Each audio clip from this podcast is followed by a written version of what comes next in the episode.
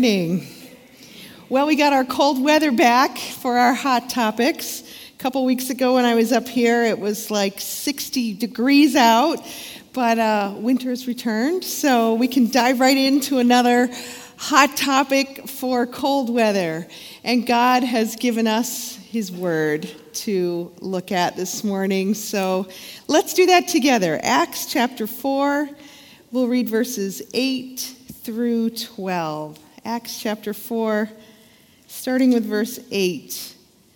And as always, I invite you to bring your Bible with you if you have one. If you don't have one, I'm happy to help you find one that works for you, and uh, or you can just steal one of our pew Bibles. Really, we want you to have a Bible. So, uh, Acts 4, starting with verse 8. Then Peter filled with the Holy Spirit, said to them, Rulers and elders of the people, if we are being called to account today for an act of kindness shown to a man who was lame, and are being asked how he was healed, then know this, you and all the people of Israel. It is by the name of Jesus Christ of Nazareth, whom you crucified, but God raised from the dead that this man stands before you healed. Jesus is the stone you builders rejected, which has become the cornerstone. Salvation is found in no one else, for there is no other name under heaven given to mankind by which we must be saved. And over to uh, the next book, Romans, Romans chapter 4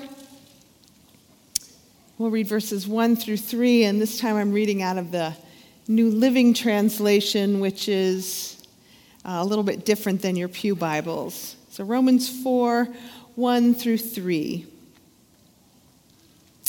Abraham was, humanly speaking, the founder of our Jewish nation. What did he discover about being made right with God?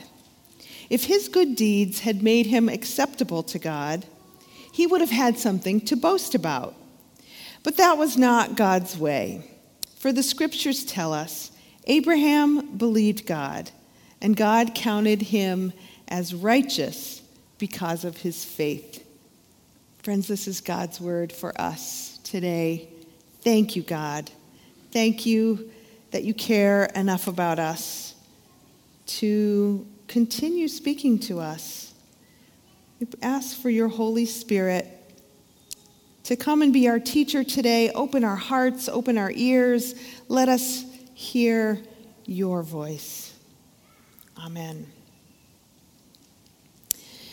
One of the biggest mistakes we make, Oprah Winfrey said, is to believe there is only one way. She said, There are many diverse paths leading to God.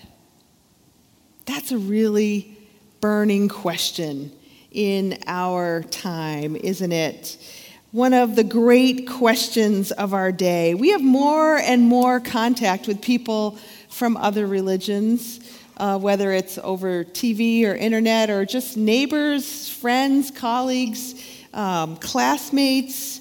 Um, our country is really wrestling right now with, with religious diversity on a policy level and we wonder, as Christians, what do we do with this question of other religions? What, what uh, does our faith say that might help us sort through these questions?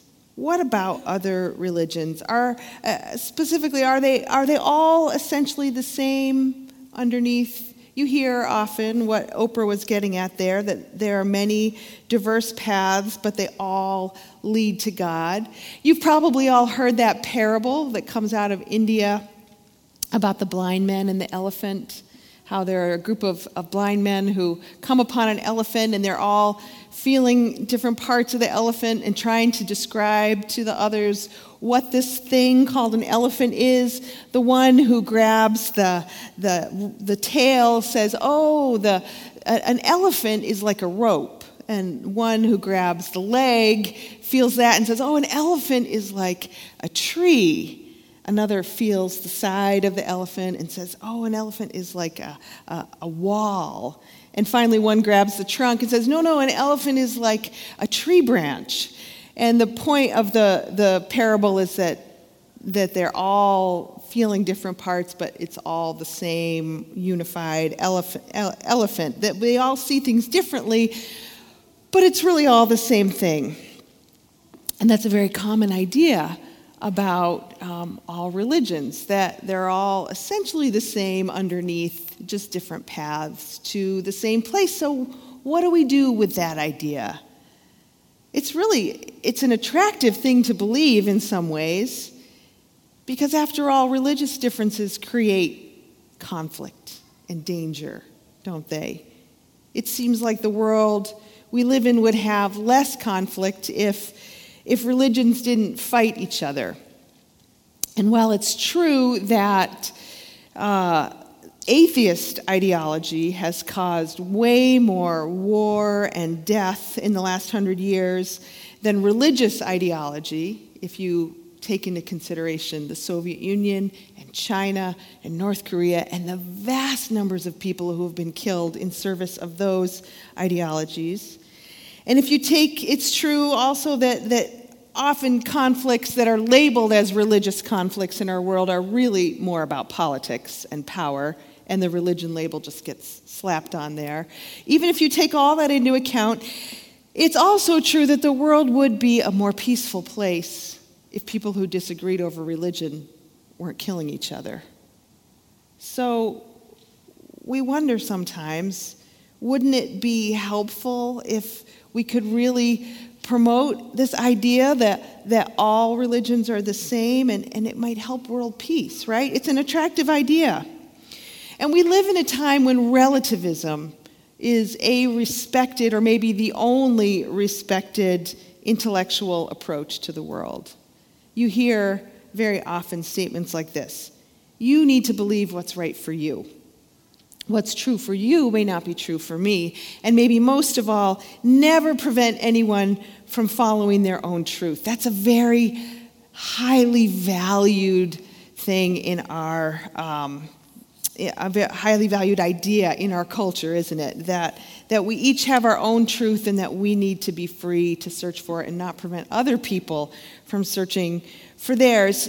People today tend to believe that these matters of ultimate reality, like like what's right and wrong or, or religious matters, that those are best left to personal opinion rather than a, an objective reality that could be proven true or not true.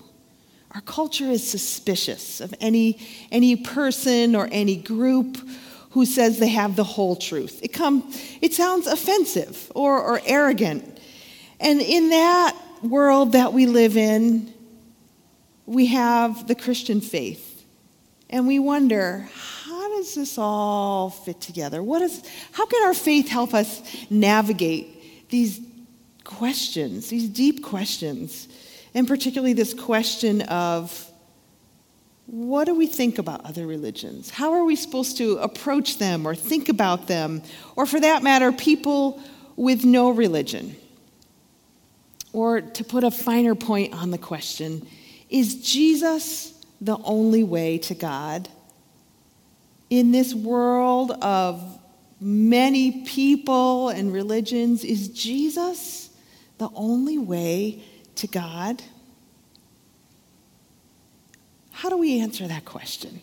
Well, as followers of Jesus, as Christians, we look to Scripture as our primary source of truth because we believe the Bible is reliable, that it's proven itself to be reliable as it teaches us who God is and who humans are and what's the relationship between God and humans, that we can trust the Scriptures to give us a reliable and true view of reality.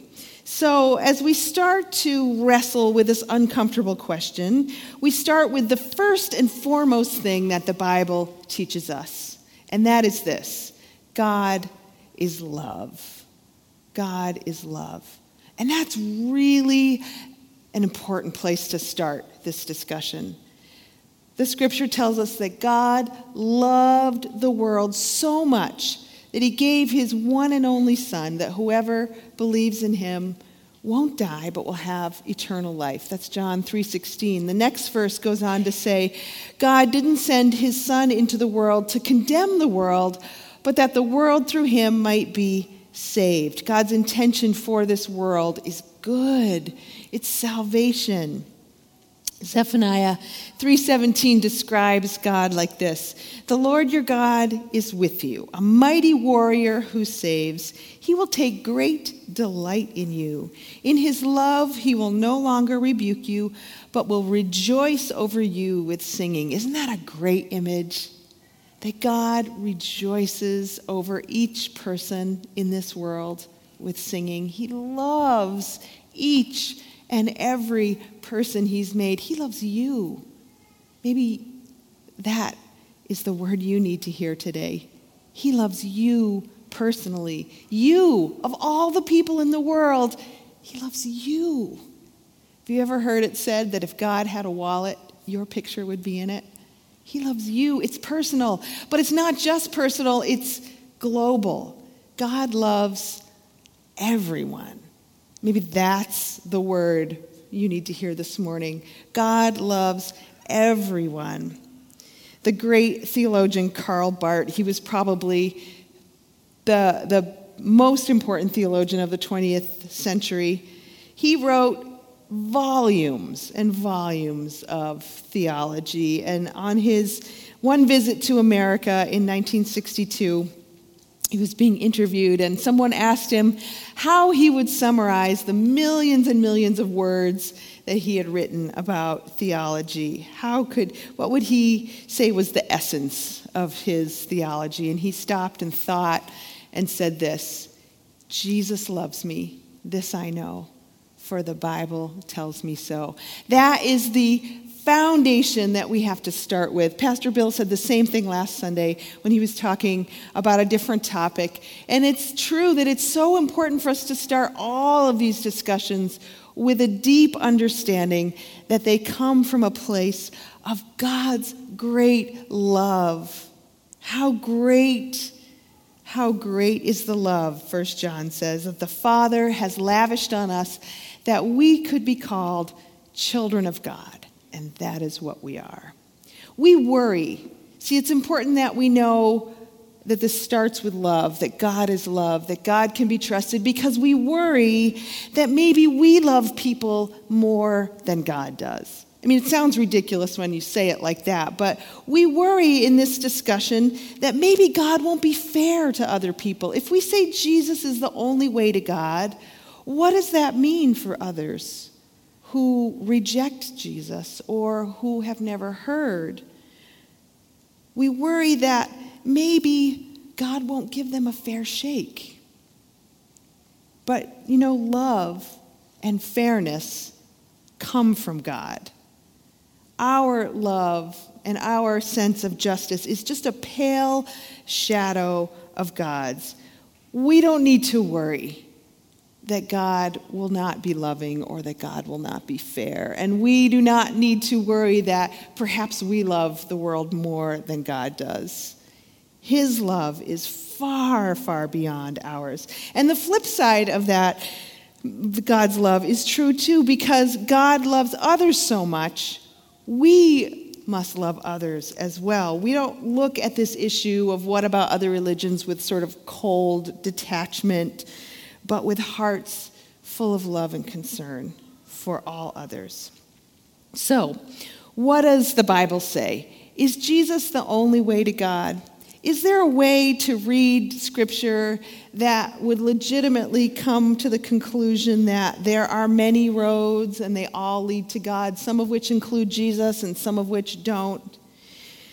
The, the, the New Testament speaks one very consistent message from beginning to end when it asks this question Is Jesus the only way to God? The answer that the New Testament gives is an emphatic yes. Jesus is the only way to God. Jesus himself said, I am the way, the truth, and the life. No one comes to the Father except through me. In this passage in Acts 4 that we read, they're in the middle of a controversy. James and, and uh, I mean, Peter and John have, have um, prayed over someone who was lame and he was healed, and now the religious leaders, the temple teachers, want to know what's going on and how he was healed, and they're kind of getting them all in trouble for this. And so Peter stands up and, and preaches this sort of sermon to them. It's one of the earliest sermons that we have um, after the Christian church was born. And here in Acts 4, he says, You want to know. Uh, how this man who couldn't walk is now up walking around and, and uh, leaping around and jumping, how he was healed. He says this It is by the name of Jesus Christ of Nazareth. And he also adds here, whom you crucified, just in case, you know, he's sticking it to them a little, whom you crucified, but whom God raised from the dead. That's the whole good news there. That this man stands before you. And Peter goes on Salvation is found in no one else, for there is no other name under heaven given to mankind by which we must be saved. No other name given to all of humankind. That is the name that God has given us. That is the, the path God has given us. Jesus is the way to salvation, he's saying. And the rest of the New Testament is in agreement with this. Paul says later in uh, 1 Timothy, For there is one God and one mediator between God and humankind, the man Jesus Christ. So let's explore that a little more deeply. In what way is Jesus the only way to God? If Scripture says Jesus is the only way to God, what does it mean by that? Well, the good news that we believe is that Jesus made a way for us to be forgiven, made a way for human beings to be saved. Jesus brings salvation. He bridges that divide between God and human beings, that divide of sin that came into the world at the fall. Salvation is found in no one else, Peter says, because only Jesus has provided a way for our sins to be forgiven. Only Jesus died our death, was raised for our sake, and defeated death on our behalf, and so has provided that bridge to reconcile us to God. And we all need what Jesus did for us. All human beings, all of us need a way to be forgiven and free. We're all separated from God. John Stott says, All divine judgment seems and sounds unjust until we see God as He is and ourselves as we are. How Jesus' sacrifice makes it possible for people to be forgiven is a big topic, and we'll save that whole discussion for another day. But that's essentially the good news that the Bible teaches that we don't have to be stuck in our regrets and our sins and our separation from God, but that Jesus has made a way and his spirit comes and lives in us and we can be made new and made more like him day by day. There's just no way to read Jesus out of that equation. That is the good news that scripture teaches. Jesus is the center of it. Well, you may hear people argue sometimes, yes, that is the Christian message. That's how Christians are saved. But there are others who can be saved in other ways. Have you ever heard that argument? That this is our way of being saved, but other people have other ways of being saved. Let me tell you, the Bible does not teach that at all. I just want to be clear. That is not the scriptural picture of reality. I'm going to read you this little passage from Colossians. And while I read, I just invite you to close your eyes. Don't fall asleep. Just close your eyes for a minute and just listen. I can listen better when I close my eyes sometimes. And listen for the words all, everything, every, above. Just listen for the picture that Paul is creating here of Jesus. This is Colossians 1. The Son is the image of the invisible God, the firstborn over all creation. For in him all things were created, things in heaven and on earth, visible and invisible, whether thrones or powers or rulers or authorities, all things have been created through him and for him. He is before all things, and in him all things hold together. And he is the head of the body, the church.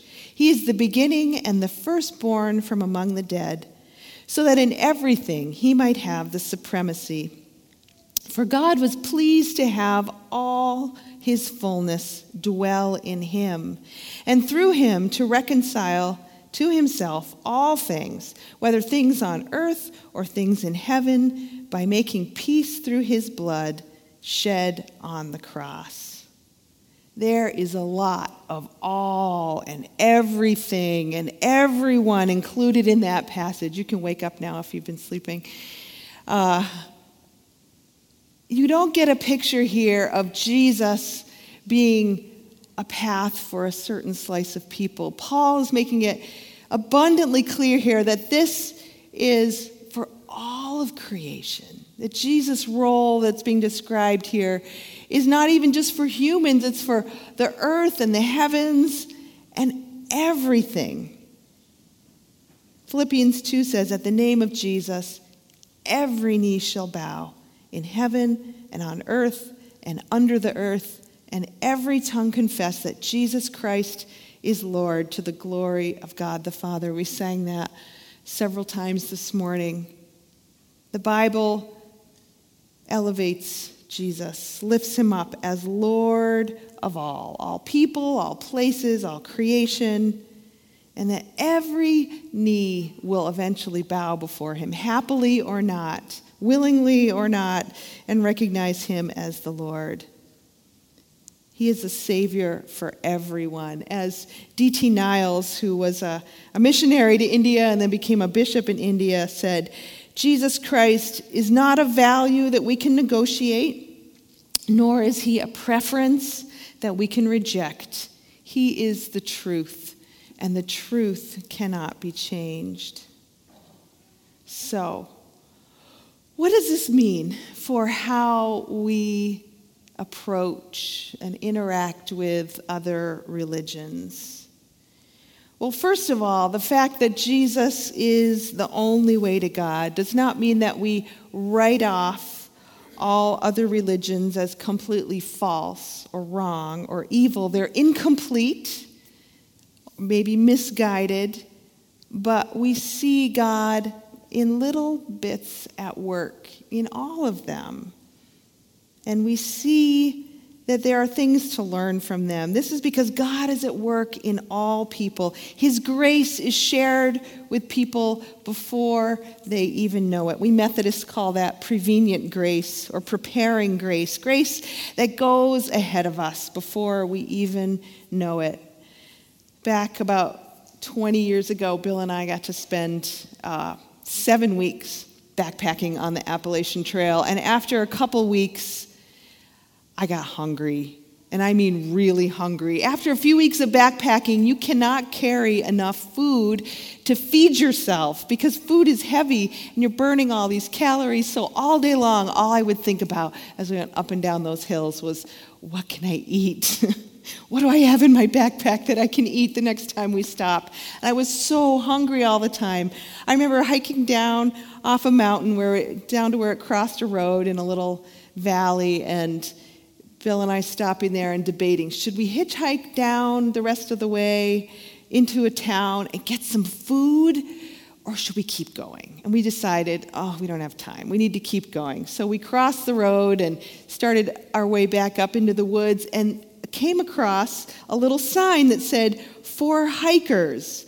And someone had left a bag there with snacks in it Pop Tarts and soda, sugar. Someone I didn't even know had put that there before I got there just to be wonderful, just as a gift. God does that in our lives, in everyone's life, all the time. And when once we come to know Him, we look back and we say, oh, oh, that was God at work, and I didn't even know who He was yet. I didn't even understand that yet. God is always sending His prevenient grace, His preparing grace out to people. And God is revealing Himself to people, preparing them to be reconciled to Him. Creation itself does this. The heavens declare the glory of God. So, people all over the world, in the farthest parts of the world, people who've never even heard the name of Jesus, can see God in creation. Sir Isaac Newton once said, In the absence of any other proof, the thumb alone would convince me of God's existence. The heavens declare the glory of God. God also reveals himself to people in the conscience that he has built into each of us. That's part of being made in the image of God, that we have a conscience. All people do. That's why the golden rule, do to others as you would have them do to you, is part of almost every religion from Confucius onward. It's because of that conscience that God has built into us. He also has built into every human heart a hunger for God. Ecclesiastes says God has set eternity in the human heart. There's something within every human being that drives us to search for God. Augustine said our hearts are restless until they find rest in God. So we don't have to see all other religions as completely evil or false. There are whispers of God in them if we look and see, and we can learn things from them. The Bible does regard some other religions as evil, especially the ones that were involved in child sacrifice. God said he hates those religions. The Bible regards other religions as misguided or foolish or maybe incomplete, others, especially Judaism, as a preparation for the gospel of Jesus Christ so we can learn from others. And this is really important. We always want to treat people of other religions or no religion with love and respect. We want to learn from them. They are made in the image of God too. They are loved by God. So we never want to treat others in other religions with fear or hatred we want to do to them as we would have them do to us. But it's also not logical to treat all religions as the same, to, to, to regard them the way Oprah was suggesting that all lead to the same goal. It's not logical to say that conflicting um, claims can all be true. Some religions don't even believe in God. And you can hardly claim that a religion that denies the existence of God leads to God. It just doesn't make sense. The New Testament never says that all religions lead to God. In fact, Jesus himself describes a judgment day when there will be separation into two opposite but equally eternal destinies the sheep and the goats. So the Bible does not teach that all will somehow lead into the same place unintentionally. So, if Jesus is the way, the truth, and the life, if Jesus says that no one comes to God except through him, what do we say about people who have never heard? This is a hard question, isn't it? What do we say about people who've never heard about Jesus? What about all those who've never had the opportunity, are they going to suffer an eternal separation from God in hell? And wouldn't that be unjust? We worry about that, don't we? Nicky Gumbel, in his book, Searching Issues, gives us four helpful things to process as we think about this question. The first is that the Bible is a practical book, not a philosophical book. It doesn't answer our hypothetical questions directly as much as we wish that it would. The second thing is this that we can be sure God will be just. I touched on this earlier. God created justice. It comes from him. So worrying that God will not be just is like worrying that the sun won't create light. It will. That's what suns do. They burn, they create light, and God Himself is just. So we don't have to worry about that. And God allows for our free will. There's, there's a difference between people who have, who have never heard and never had the chance to accept or reject Jesus. And then there's the whole situation of people who have heard, which is, you know, most people in our country have had the opportunity to at least be introduced to Jesus, but who have rejected him. And God, in his wisdom, allows for our free will. Dallas Willard has said, I'm quite sure God will let everybody into heaven that can possibly stand it. He allows for our free will. In C.S. Lewis's book, The Great Divorce, which uh, is a wonderful book, by the way, if you haven't read it, it's not about divorce, actually, it's about the divide between heaven and hell. It's a fiction story.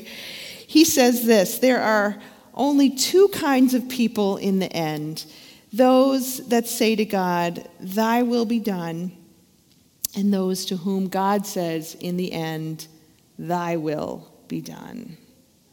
So God allows for our free will. And thirdly, uh, we know that no one will be saved by their religious behavior. No one can earn their way into heaven. None of us can do that.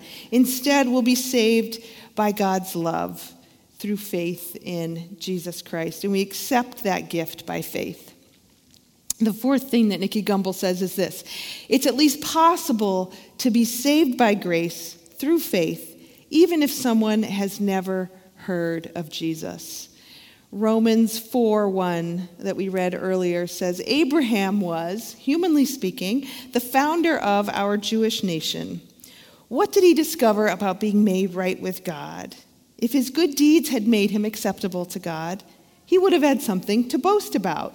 But that was not God's way. For the scriptures tell us Abraham believed God, and God counted him as righteous because of his faith. What makes this possible is that Jesus' death on the cross is effective for those who lived before as well as after Jesus. Nicky Gumbel says Abraham and David were forgiven because of what Jesus was to do for them on the cross. They did not have the advantage we have of knowing how it is possible to be forgiven. Another great Christian thinker of the 20th century was John Stott. He was a, a deeply warm hearted Christian, a solid evangelical, and so wise and uh, uh, about um, understanding the things of God. He's written lots and lots of books. I posted a lecture from him, by the way, on our church website. We've been posting resources for you for all these hot topics. Um, if you go on our church website and go under resources, is that right, Brandon? Resources? That's, yeah, he's giving me the Media.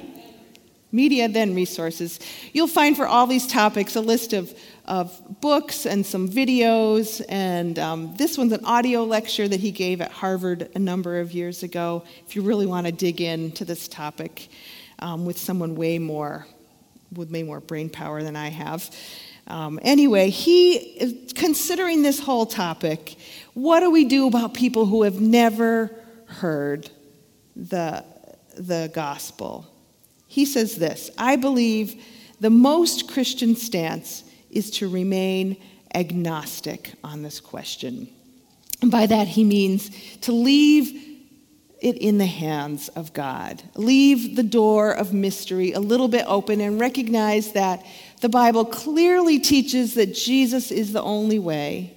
The Bible clearly teaches that Jesus, that God is loving and just and that God will know the right thing to do about those who have never heard. And we don't quite understand how that all is going to work. That's what he means by agnostic. When somebody asks Jesus, Lord, are only a few going to be saved? See, they were worrying about that even in Jesus' day. One of his disciples asked, asked him that.